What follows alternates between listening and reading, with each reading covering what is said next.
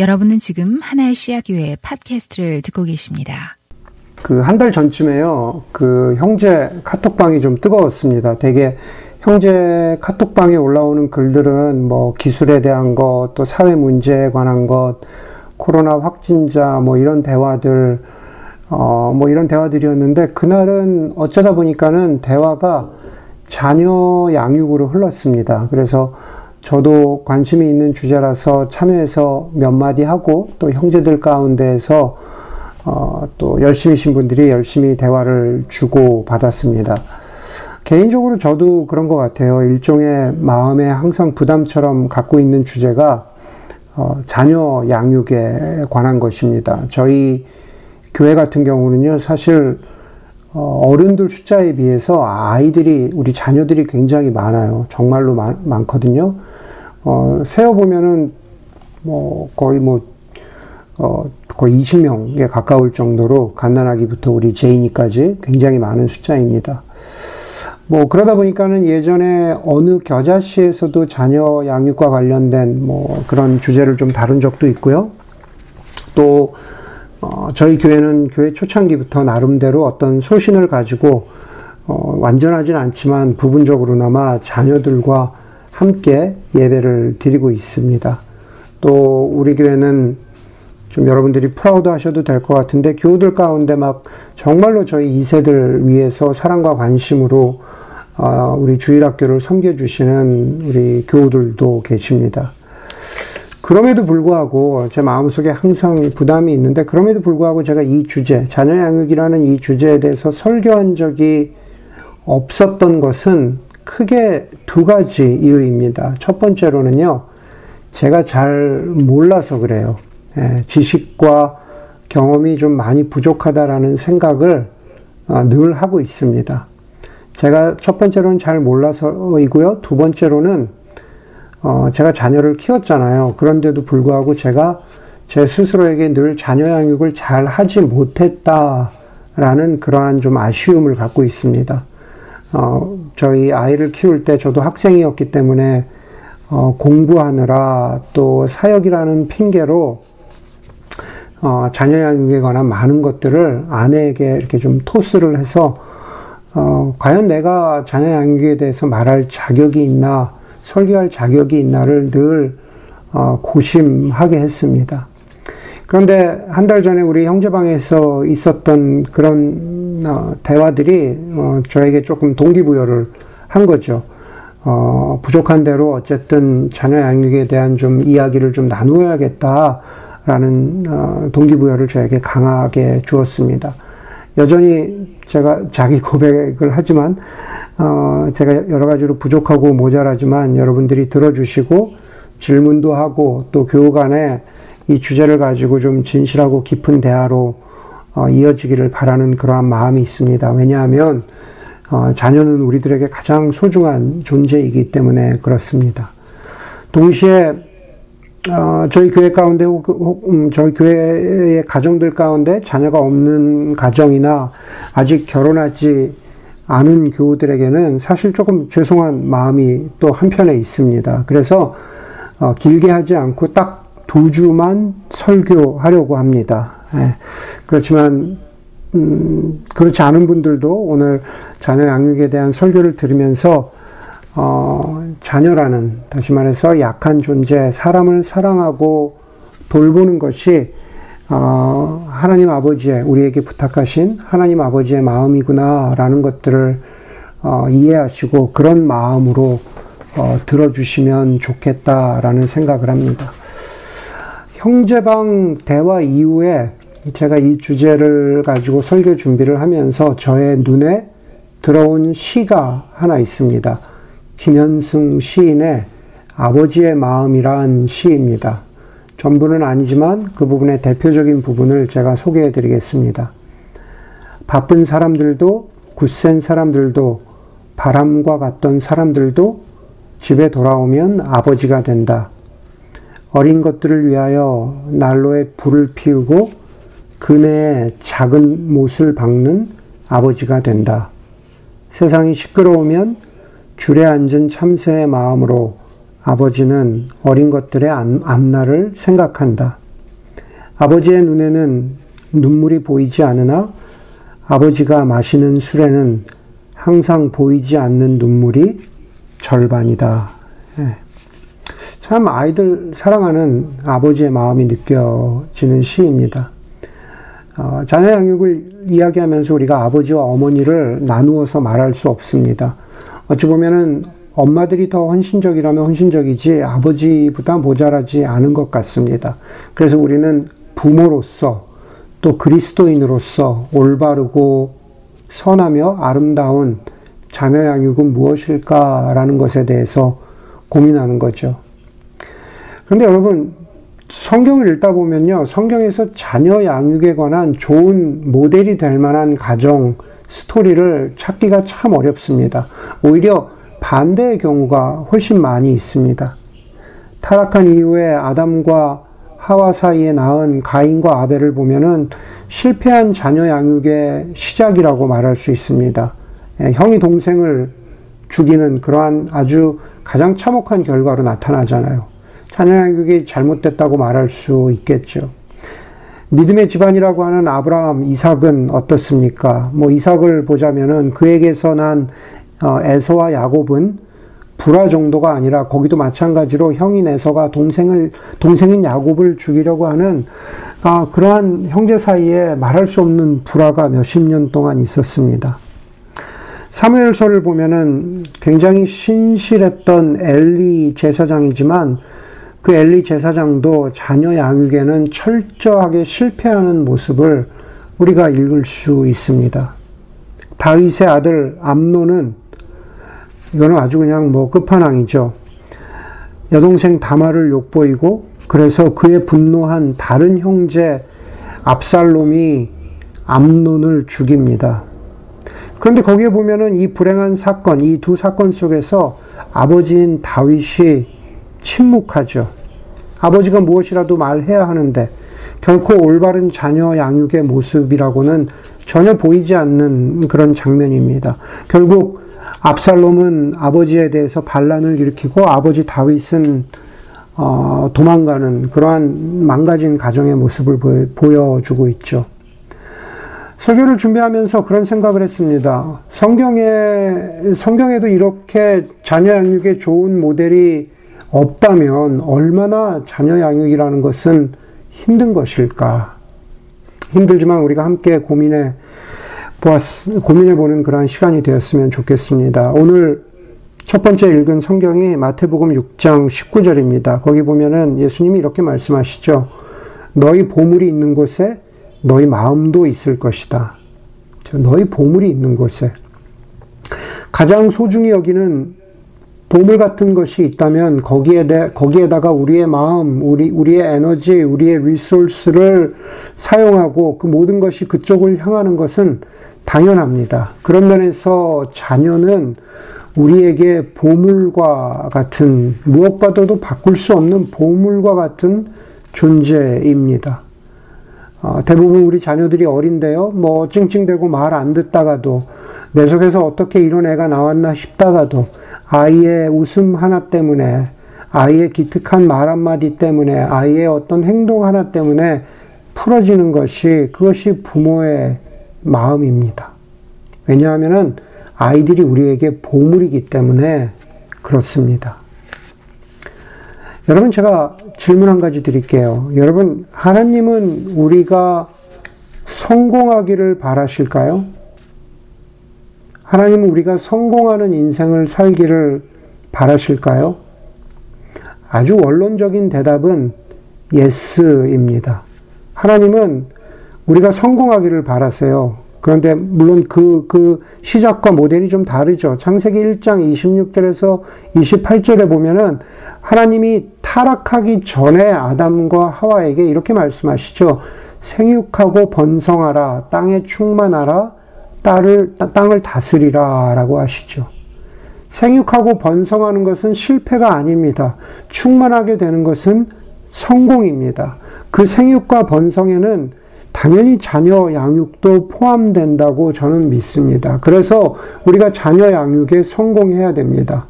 성공이라는 말이 왜곡되고 어그러지기 시작한 것은 타락 이후의 모습인 거죠. 성공이라는 그 자체는 하나님이 우리에게 바라시는 것, 어, 거기에 포함되어 있는 자녀 양육, 우리가 아이들을 잘 길러야 합니다.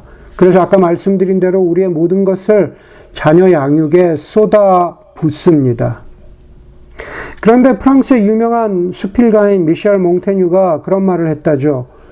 목적지가 없는 배에겐 아무리 좋은 바람이 불어도 소용없다. 그렇죠? 여러분 뭐 배를 혹여나 어 이렇게 뭐 운전해 보신 분들이 계신지 모르겠지만 어 비유가 어떤 의미인지 여러분 와 닿았을 겁니다. 우리의 자녀가 바로 그 배라면 그리고 그 배가 어디로 가야 하는지 목적지를 모른다면 아무리 좋은 바람, 아무리 좋은 교육, 아무리 좋은 resource, 아무리 좋은 환경을 제공해 주어도 다 소용이 없다는 그런 말입니다. 여러분 믿거나 말거나 좀 약간 make up story 같은 측면이 있긴 하지만은 한인 이민교회 중고등부 전도사님 가운데 옛날에 예일 김이라는 전도사님이 계셨어요. 예일 김. 예.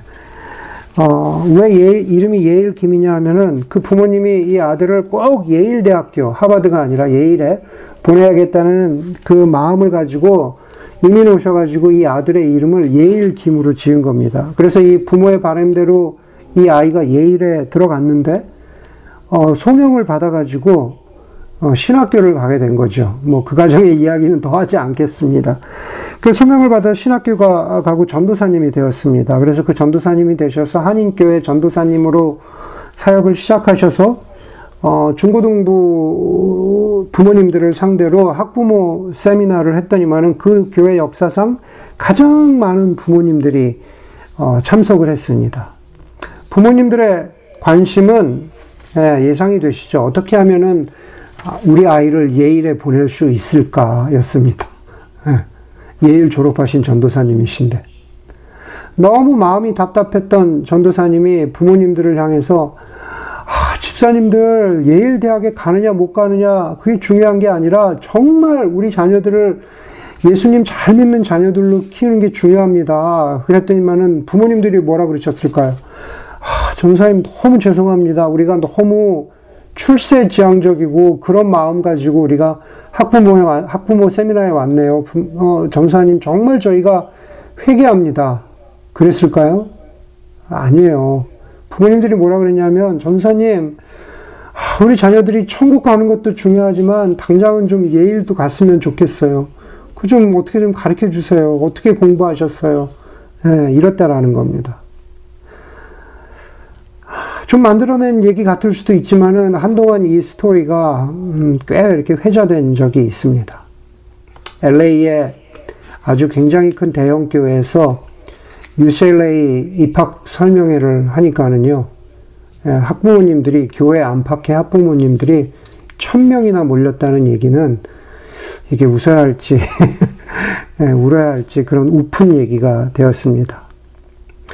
여러분들 혹시 예배가 끝나고 나서 설교에 대해서 얘기하시면서 아, 목사님 정말 뭐 모르고 모르고 저러시네. 어, 우리가 고작 지금 UCLA 보내려고 고작 UCLA 보려, 보내려고 그러시는지 아세요? 예. 우리 애들 가만히 있어도 LA나 버클리는 가요. 혹시 이렇게 생각하는 분들도 이 동네에는 예, 있을지 모르겠어요. 여러분 제가 형제방에서 던졌던 질문은 바로 이런 겁니다. 여러분들이 부모로서 해줄 수 있는 최선의 것들을 제공하고 그래서 부모가 보기에 안정된 인생을 살아가기를 원했는데 자녀가 여러분 부모님들께 어, 엄마 저는 미술이 하고 싶어요. 저는 디자인도 아니고 그래픽도 아니고 그래서 UX, UI 디자이너가 되는 것도 아니고 그냥 순수 미술이 하고 싶어요. 그래서 여러분의 자녀가 미대를 졸업하고 여전히 1년에, 한 달 말고, 예, 1년에 만 불이나 2만 불을 벌고 건강보험도 없이 그렇게 파트타임으로 일하면서 살아간다면 그것이 여러분들의 눈에 불 보듯이 보인다면 여러분들은 자녀들에게 무엇라고 조언하시겠습니까? 라는 게 형제방에서 제가 던졌던 질문이고, 아, 우리 교인들하고 좀 나눠봤으면 좋겠다 하는 생각이었습니다. 여러분, 우리 자녀 양육의 목적지가 어딜까요? 바람, 우리가, 우리가 뒤에서 바람을 막 불어주고 있는데, 자녀라는 배에게 바람을 막 불어주고 있는데, 우리 자녀들이 어디를 향해서 가기를 바랐어요? 네, 어느 항구에 도착하기를 바랐어요? 마태복음 28장 18절에서 20절에 보면은요, 보통 영어로는 Great Commission 이렇게 말하죠. 한국말로 대위임 명령 그럽니다. 예수님의 마지막 말씀이세요. 거기 보면 이렇게 나옵니다. 그러므로 너희는 가서 모든 민족으로 제자를 삼고 아버지와 아들과 성령의 이름으로 세례를 주고 내가 너희에게 명령한 모든 것을 가르쳐 지키게 하라. 보아라 내가 세상 끝날까지 너희와 함께하리라 그런 말씀이 있습니다. 여러분 우리가 이 구절을 보면서는요 그냥 교회에서 혹은 성교단체에서 성경 공부할 때 제자 훈련할 때 해당되는 그런 말씀으로 보는 게 대부분이에요. 근데 여러분 이 구절을요 우리에게 가장 소중한 보물 같은 자녀에게 한번 적용시켜 보시고 이것이 우리 자녀 양육의 목적지가 되어야 하지 않을까 한번 여러분들 생각해 보고 묵상해 보세요. 자녀를 제자로 삼아서 아버지와 아들과 성령의 이름으로 세례를 주고 자녀에게 또 성경을 통해서 모든 그리스도인에게 명령한 모든 것을 가르쳐 지키게 하는 자녀 양육. 음. 고린도후서 5장 20절에 보면은요, 뭐 우리 그리스도인을 뭐라고 표현하냐면요, 우리는 그리스도의 엠베스더, 사절, 대사 이렇게 말합니다. 부모의 신분, 우리의 신분이요, 엠베서더래요. 엠베서더, 대사. 대사는 대통령을 대신하는 사람이잖아요. 왕을 대신하는 사람이잖아요. 우리는 왕이신 예수 그리스도를 대신해서 우리의 자녀를 하나님과 화해한 삶, 하나님 안에서의 샬롬의 삶을 살아가도록 그렇게 자녀들을 양육하도록 부르심을 받은 대사들이라는 겁니다. 그것이 바로 우리의 거룩한 소명이라는 겁니다. 제가 아까 말씀드린 비유로 따지자면은 우리는 자녀 양육에서 부모는 배 선장입니다. 우리는 가판원도 아니고 우리는 2등 항해사도 아니고 우리는 배 아래쪽에서 일하는 주방장이나 노젓는 선원이 아니라는 겁니다. 물론 모두가 배 안에서 자기의 소중한 자기의 일들을 하지만 에너지를 사용하지만 그러나 선장은 다른 것에 마음을 쓰기보다는 가장 중요한 것 자녀라고 하는 우리의 배가 어떤 목적지를 향해 가고 있는지 그 바람을 읽어내고 그것으로 돛대를 향하도록 하는 사람이 그것이 바로 배의 선장, 엠베서더 된 우리 부모의 책임이라는 겁니다. 그러니 어떤 리소스를 어떻게 사용할까라는 것에 대한 그 고민도 해야 되지만 그것보다 우리가 늘 생각해야 되는 것은 우리 자녀 양육의 목적지는 도대체 어딘가? 아주 어렸을 때, 초등학교 다닐 때, 중학교 다닐 때, 대학 다닐 때, 그 이상을 넘어서서 우리 자녀 양육의 목적지는 어딘가, 그 생각을 항상 해야 된다라는 겁니다. 그렇기 때문에 여러분 오늘 제가 두 번째로 오늘 첫 설교에서 두 번째로 나누고 싶은 것은 결국 자녀 양육에서 가장 기본이 되고 중요한 것은 여러분, 부모된 여러분들의 자기 정체성이에요. 자녀를 어떻게 키울 것인가 그것을 고민하지 말고 여러분들의 자기 정체성을 먼저 고민해야 한다라는 겁니다.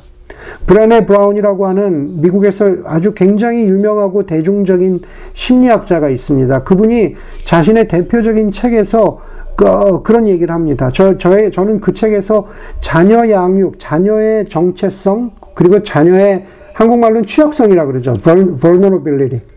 아이덴티티하고 vulnerability를 다룬 그, 그 섹션이 굉장히 좋았는데 아주 인상적이었어요.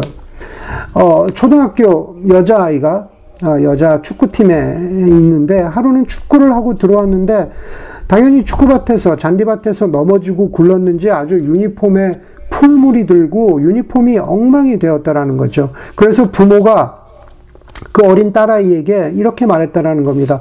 와, 너 엉망이 됐구나. 너 완전히 엉망이 됐네? 그랬더니면은 아이가 뭐라고 대답한지 아세요? 저는 엉망이 아니에요. 엉망이 된 건 유니폼이에요. 그랬다는 겁니다. 아, 오케이. 그러나 유니폼이 좀 더러워지고 엉망이 된 거예요. 그 에피소드가 저의 머리에 굉장히 선명하게 남았습니다. 여러분, 자녀 양육에도 제가 지금 말씀드린 어떤 면에서 같은 원리가 적용이 돼야 된다라는 거죠. 여러분들의 자녀들이 자라면서 정말로 엉망이 되지 말아야 할 것들에 대해서 부모들이 무관심해요. 그리고 반대로 엉망이 돼도 괜찮은 것들에 대해서는 부모들이 너무 민감하게 반응을 합니다. 그게 우리 많은 부모들, 저를 포함해서 우리 많은 부모들의 실수라는 겁니다. 그러면서 그러다 보면은 꼭 도달하게 되는 지점이 부모로서의 우리 자신입니다. 예, 부모로서의 우리 자신. 여러분, 자녀들을 이야기하기 전에 우리 자신을 보면은요, 우리 자신들, 우리 각자가 여러분들이 여러분의 정체성, 여러분들은 괜찮지만 여러분들이 지, 지금 입고 있는 유니폼이 엉망이 될 때가 있습니다. 그런데 망가진 유니폼 때문에 그것을 망가진 나라고 그렇게 그렇게 어, 하나로 보면서 우리 자신을 자책하고 자책할 때가 너무 많다라는 겁니다. 유니폼은 언제든지 망가질 수 있어요. 예. 다른 지역에 있는 목회자들이나 친구들이 전화를 하면은 저에게 묻습니다. 안 목사님네 교회는 코로나에 코로나 기간 동안에 뭐 아직 진행 중이지만 코로나 기간 동안에 힘들지 않으셨어요? 그러면은 제가 그렇게 대답합니다. 어, 물론 이 상황이 다 힘들지 않은 교회나 가정이나 그런 개인은 없겠지요. 그렇지만은 아, 감사하게 저희 교회는 그래도 뭐 크게 직장을 잃은 사람이나 굉장히 어려운 처지에 내몰린 사람은 없습니다. 라고 그게 참 다행입니다. 감사합니다. 그렇게 대답을 합니다. 그게 사실이죠. 예, 감사한 일입니다. 다시 말해서 여러분들의 유니폼은 지금 괜찮아요. 예, 이 코로나 기간 동안에 망가지지 않았어요. 그런데 지금은 그럴 수 있지만은 우리가 살아오면서 살아가면서 앞으로 살아가는 동안에 우리가 입었던 유니폼들이 망가지고 찢어졌던 경험들이 있거나 망가지고 찢어질 수 있는 그러한, 그러한 일들은 언제든지 생길 수 있을 거라는 겁니다. 돈이 주는 안정감의 유니폼, 학벌이 주는 보장의 유니폼, 타이틀이 주는 힘과 통제의 유니폼, 그런 유니폼들이 주는 성공, 소유, 안정의 삶을 보면서 그리고 그것들의 중요성을 세상이 그렇게 얘기하니까는 그것들의 중요성을 피부 피부로 느끼면서 저와 여러분들의 자녀들에게도 그런 유니폼을 입히고 싶은 거죠. 그러면서 그 유니폼이 망가지면 자녀들에게도 너 엉망이 됐구나. 그냥 단지 유니폼이 좀 망가진 것 뿐인데 너 엉망이 됐구나. 우리 부모, 부모가 그런 심정을 가질 때가 있다라는 겁니다.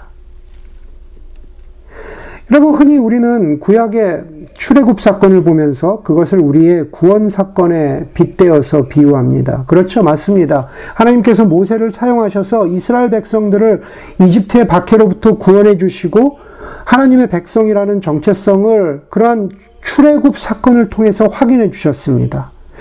예수님은 그것을 구원에 빗대어서 예수님은 죄라고 하는 영적 이집트의 속박 가운데 있었던 저와 여러분들을 영적으로 출애굽해 주셨죠. 구원해 주셨죠. 그런데 여러분 우리가 어, 떻게 보면 영혼의 출애굽은 이루었는지 모르지만은 아직 출애굽하지 못한 것들이 있어요. 어떤 부분에서 돈의 출애굽, 학벌의 출애굽, 성공과 안정의 출애굽과 관련해서는 여전히 우리가 아직 이집트에 머물고 있는 것은 아닌가. 제가 아까 말씀드렸죠. 저도 자녀 양육에 대해서 잘 모르고 그리고 잘 하지 못했다. 제가 그런 말씀을 설교 초기에 드렸습니다. 왜냐하면은 이렇게 말하는 설교자인 제 자신이 무슨 대단한 신앙의 소유자로 자녀 양육을 무슨 거룩하게 했을까? 그렇게 하지 못했거든요. 그런 면에서 따지면은 저도 보통 세상의 사람들과 다름없는 속물처럼 자녀 양육을 했던 그런 경험들이 있습니다. 예, 저희도 아이가 하나뿐이기 때문에 좋은 학교에 보내야겠다. 캘리포니아에서 이 학교가 1등이라는데 전국에서도 손에 꼽힌다는데 그런 학교에도 어떻게든 뭐, 뭐, 공, 뭐, 뭐 공부시켜서 입학도 시켜보고 7, 8, 아이가 7, 8학년 때는 도대체 하버드에는 어떻게 입학시키나 싶어서 소위 그런 부모들의 예, 하버드 입학 설명회도 아, 가면 가봤어요. 그러니까 7, 8학년 때만 그렇죠. 그렇죠? 9학년, 10학년, 10학년 되면 이제 우리 아이의 수준을 알게 되니까 그런 설명회에는 더 이상 가지 않아요. 7, 8학년 때는 다 가요. 예. 뭐 저희가 경제적인 여유가 없을 때도 있었지만은 어떤 때는 뭐 한국의 가족들이 어 애는 이런 거 보내야지 학원에도 보내야지 그러면은 어 저는 거룩하게 아이를 양육시킬 겁니다. 필요 없어요. 그랬을까요? 아니에요. 돈 받아가지고 학원에도 보내고 예, 다 했습니다. 여러분 지금도 저희 아이가 뭐, 뭐 성인이 되고 뭐 다 컸지만 예, 지금도 마찬가지죠. 아 우리는 뭐 미국 생활하면서 뭐 집이 없으니까 아들은 젊었을 때 빨리 안정되고 집도 사고 그러면 좋겠다라는 바람이 제가 부모로서 없을까요? 예, 다 있다는 겁니다. 무슨 얘기냐면은 저와 여러분들이 우리가 자녀들에 대해서 가지고 있는 기대, 네, 그런 것들을 무시하지 않고 인정한다라는 겁니다. 그러나 여러분, 부모로서 우리 대부분은, 저는 믿기는 우리 대부분은 출애굽을 경험한 사람들이라고 저는 믿어요. 우리가 기대고 우리가 소망해야 할 분이라는 것은 오직 하나님 한 분이시라는 것을 우리는 믿습니다.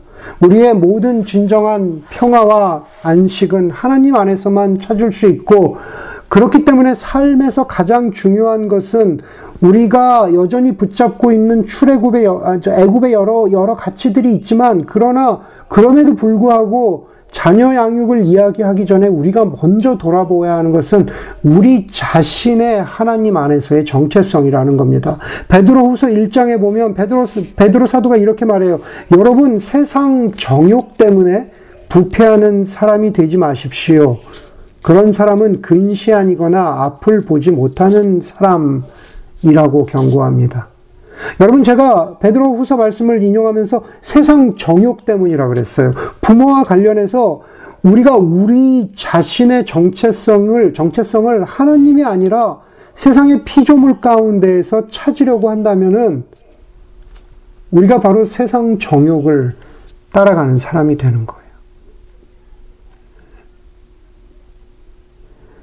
우리가 세상 정욕을 따라가기 시작하면은 우리는 우리 자녀들에게도 그것을 가장 중요한 것으로 강요하기 시작해요. 자녀 양육에 관한 모든 책을 성경과 관련된 모든 책을 찾다 보면 꼭 나오는 구절이 오늘 두 번째로 읽은 에베소서 6장 4절입니다. 또 아버지 된 여러분, 또 부모 된 여러분, 여러분의 자녀를 노엽게 하지 말고 주님의 훈련과 훈계로 가르치십시오. 라는 구절입니다. 여러분의 자녀를 노엽게 하지 말고, 여러분 이 구절을요 무슨 아이들 discipline 하는데 무슨 아이들을 무슨 뭐 때리지 마라 무슨 아이들을 뭐 화나게 하지 마라 그런 좁은 의미로만 바라봐서는 안 된다는 겁니다. 그거보다 훨씬 더 큰 의미가 있어요. 이건 무슨 discipline 체벌에 관한 이야기가 아니다라는 겁니다. 잘 들으세요. 부모들의 어긋난 정체성으로 자녀들에게 부모가 원하는 것을 강요하고 요구하고 그리고 자녀들이 그것을 성취하지 못했을 때 부모로서 그 부모 부모로서 그것을 섭섭해하거나 분노하게 되면 그게 바로 자녀를 노엽게 하는 거예요. 예. 엄마 아빠가 나한테 이런 기대를 가지고 있었는데 내가 이걸 하지 못했네. 엄마 아빠가 섭섭해 하겠네. 네. 그래서 나는 더 마음이 상하고 엄마 아빠의 화난 모습을 보면서 자기 자신에 대해서 더 미워지고 어, 자기 자신에 대해서 불안해하고 자기 자신에 대해서 만족스럽게 하지 못하는 그 모든 것들이 자녀를 노엽게 하는 거라는 거예요. 그런 의미에서 자녀를 노엽게 하지 말라는 말씀이 바로 이런 겁니다. 자녀의 안정과 성공은 여러분들 뭐라 그럽니까? 다 너를 위한 거야.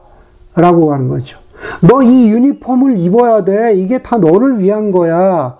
라고 하는 그, 그렇게 말하는 부모들의 그, 그 영혼의 수면 밑을 아주 아주 자세히 살펴보면은요, 여러분 스스로에게 한번 질문해 보세요. 부모로서 내가, 부모로서 내가 아직 떠나, 떠나보내지 못한 유니폼들, 부모로서 내가 아직 입고 싶어 하는 유니폼들, 성공, 안정, 인정에 관한 유니폼들, 성공, 안정, 인정에 관한 출애굽들에 아직 매여 있기 때문에 그것을 나뿐만 아니라 자녀에게도 강요하면서 자녀를 노엽게 하고 있지는 않은지. 그래서 자녀를 위한다 하지만 결국은 자녀를 통한 부모로서의 자기 자신의 행복감, 자기 자신의 성취감, 자기 자신의 안정감을 추구하고 있는 것은 아닌지. 그런 왜곡된 마음들이 자녀를 노엽게 합니다. 그렇기 때문에 자녀 양육의 시작은 결국 내 자신을 들여다보는 것에서부터 시작해야 됩니다. 부모로서의 거룩한 소명은 당연히 우리의, 우리에게 보물과도 같은 자녀로부터 시작된다는 것. 그래서 우리를 대사로 부르신 그 소명을 깨닫는 것, 선장으로서 그것에 집중하는 것, 그것은 다른 것이 아니라 세상의 그 어떤 유니폼보다도 예수 그리스도를 알고 믿고 그분을 예배하며 살아가는 삶이 되도록 자녀를 인도하는 것, 그것이 자녀 양육의 목적지이고 그것이 우리의 소명이고 그리고 그것은 결국 자녀에게 자녀로부터 시작되는 것이 아니라 부모된 우리의 정체성으로부터 시작된다라는 것. 그래서 부모의 건강하고 성숙한 영적 정체성 없이는 하나님 나라의 성공적인 자녀 양육은 가능하지 않다라는 사실을 기억하는 그러한 여러분들이 되기를 간절히 바랍니다. 함께 기도하도록 하겠습니다.